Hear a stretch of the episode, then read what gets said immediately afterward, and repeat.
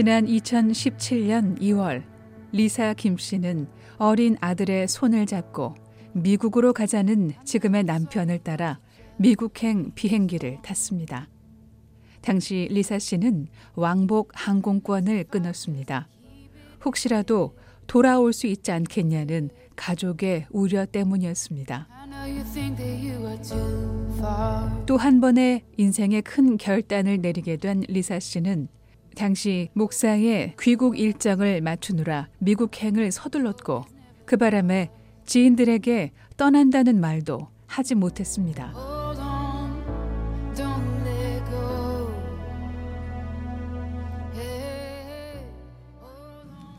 우리가 여기 와, 오는 거를 진짜 누구한테도 말도 안 하고 왔어요. 교회 일하면서도 음. 교회 목사님한테도 말도 안 하고 음. 와가지고 내가 다시 갈 수도 있다는 그런 것도 있잖아요. 모든 게 확실해지기 확, 전에는. 예, 예. 음. 그래서 딱 보고 그냥 이제는 산다라고 했을 때 쫙 문자 보냈죠. 그랬더니 이제 교회가 발칵 뒤집어졌죠. 이제.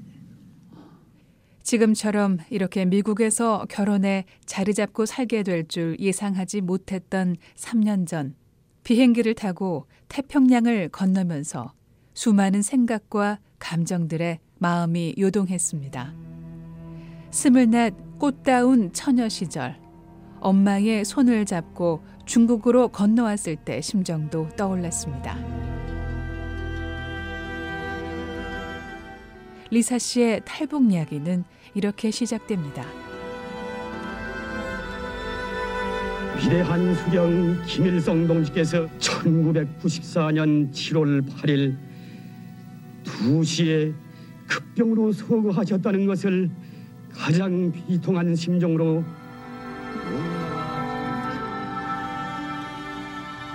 1994년 7월 8일 김일성 주석이 급성 심근경색으로 사망했다는 소식은 사상 첫 남북 정상회담을 앞둔 한국과 전 세계를 달궜습니다. 당시 미디어를 통해 만수대 언덕에서 오열하는 평양 시민들의 통곡 소리가 생생하게 전파를 탔고 당시 무전수였던 리사 김 씨는 갱도 안에서 그 소식을 접했습니다. 땅을 치며 먹도와 일어나십시오. 전 군 비상했어요. 음. 그래서 각 몽땅 군에 들어갔, 갱도 들어갔거든요. 그랬을 때 12세 이제 세고사령관 동지께서 이렇게 소거하셨다고 하면서 이제 그 꼬꾸라서 다 울어야 되거든요 그때. 김일성 사망 이틀 만에 전격적인 정권 교체가 일어나고 평양 시민들은 김정일을 위대한 수령으로 부르기 시작했습니다. 당시 20대 북한 여성이었던 리사 씨에게 더 큰 충격이 됐던 건 김일성이 사망한 후 올려다본 하늘이었습니다. 음 그때 제가 갱도 그 이게 다 끝나고 해가 없어졌나 봤어요. 음. 이러면 김일성을 해라 했기 때문에. 어, 세상에. 해가 없어졌는데 해가 아침에도 뜨고 또 저 그 다음날 또 뜨니까 왜 해가 안 없어지지? 그렇게 순진했어요 제가. 어. 근데 그 다음에 이게 이게 약간 이게 뭔가가 이렇게 좀 이렇게 딱 얻어맞은 느낌? 뭐지? 그럼 거짓말인가? 해가 아닌가? 이거를 내가 엄마한테 물어봤어요. 그러니까 이 머저리 같은 이래 이래 돼요. 근데 아니 해라 했으면 해가 없어져야지 죽었으니까 해 없어져야지 하니까 그냥 그러래 해라. 자꾸 물어보지 말고 엄마는 어머니는 김일성이 태양이 아니란 걸 이미 알고 있었나? 사람들은 어떻게 저렇게 멀쩡하게 새로운 지도자를 찬양하기만 할까 혼란스러웠습니다. 그러니까 생각이 한 바뀌어진다는 게 있잖아요. 하, 음, 크게 한 번 당하면 그때부터 의심이라는 게 생겨요. 의심. 음. 그러니까 내 발언이나 행동이 상당히 위험하게 했었어요. 아. 엄마 아빠가 보기에. 아. 엄마, 엄마, 나라가 이러면 안 되잖아. 이러면 아. 엄마, 애 할머니가 그러는데 일본 애들 때도 이렇게 굶어 죽는 사람 없었대. 막 이러면서 그냥 조그만 소리 말라. 어디 큰 소리 그런 말 하냐고. 아, 이게, 이게, 이게, 정신이 없는 거예요, 제가 막. 그래. 조금 좀, 그러면서, 음, 반항적인 그런 말을 많이 했어요. 어. 굶기니까 당연히, 어? 어 일어선 동선 훔치지 일어선 동선 훔쳤다고 청살하냐? 막 이러면서 이 말 못하거든요. 이런 말 못하는데 그러니까 제가 이제 완전히 이제 조금 음, 정치적인 그 반항이란 정치적 반항. 아. 그러니까 내가 세계관이 완전히 이제 뒷바뀌는 그런 거를 과도기를 계속 이렇게 반항으로 음. 했었던 것 같아요. 그래서 엄마 아빠가 되게 두려워했었어요. 잡아갈까봐 저. 수만 가지 생각들은 김일성을 태양으로 믿으며 당에 충성하던 리사 씨를 흔들어 놨던 건데요. 전에 없던 반항심이 생겼지만 그래도 탈북을 생각하진 않았습니다. 그러다 우연히 목격하게 된 장면이 리사 씨의 마음을 바꿔놨습니다.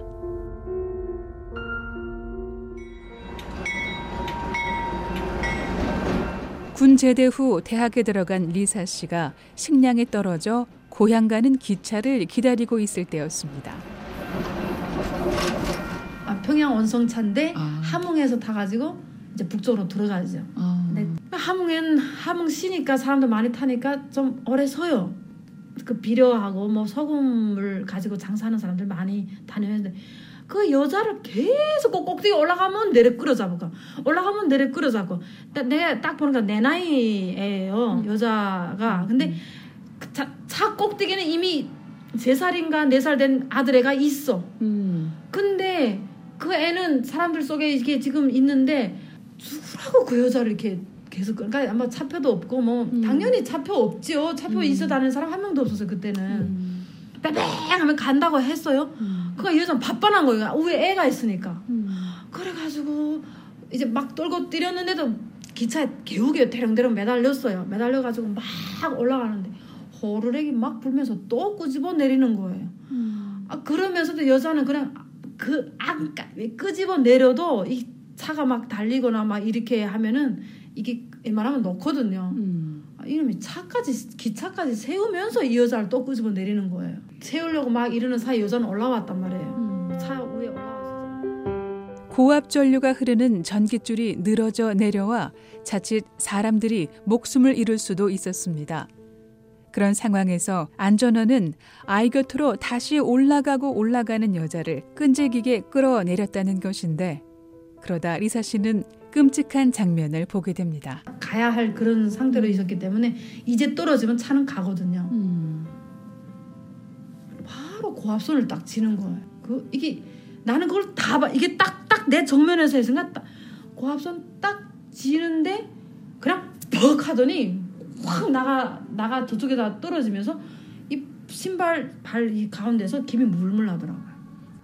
믿을 수 없는 일이 눈앞에서 일어났고 리사 씨는 다시 한 번 충격에 휩싸였습니다.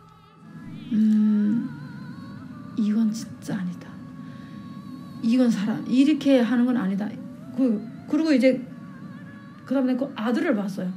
아들은 어떤 사람이 이제 비닐로 이제 가를 이렇게 뒤집어 씌웠지만 이제 애 얼굴은 있는 거예요. 계속 이러고 엄마를 찾는 거. 엄마 죽은 건 몰라. 엄마 푹 떨어져 나간 건 몰라요 걔는. 없이 걔는 북쪽으로 계속 가요. 하염없이 이제 그 북쪽으로 가면서 막 쟤는 어쩌지 쟤는 어쩌지 그렇게 된 거예요. 이제 음. 죽은 사는지 모르죠. 거기에서 제가 완전 엄마 나 여기서 안 살 거야 이렇게 된 거예요. 최종적 계기가. 어머니도 완강해진 자신의 마음을 바꾸지 못했다고 리사 씨는 회상합니다. 그리고 리사 김 씨는 1997년 탈북하게 됩니다. 아니 그때 음, 엄마가 음. 중국 친척들한테 나를 넘겨주고 음. 엄마는 다시 들어갔어요. 음. 네 그리고 엄마는 그렇게 중국으로 건너가면서 리사 씨는 그때 그렇게 비명 횡사한 북한 여성처럼 열차 사고 사망자로 신고됐고 이후 중국에서 친척들의 도움을 받으며 7년 세월을 살게 됩니다.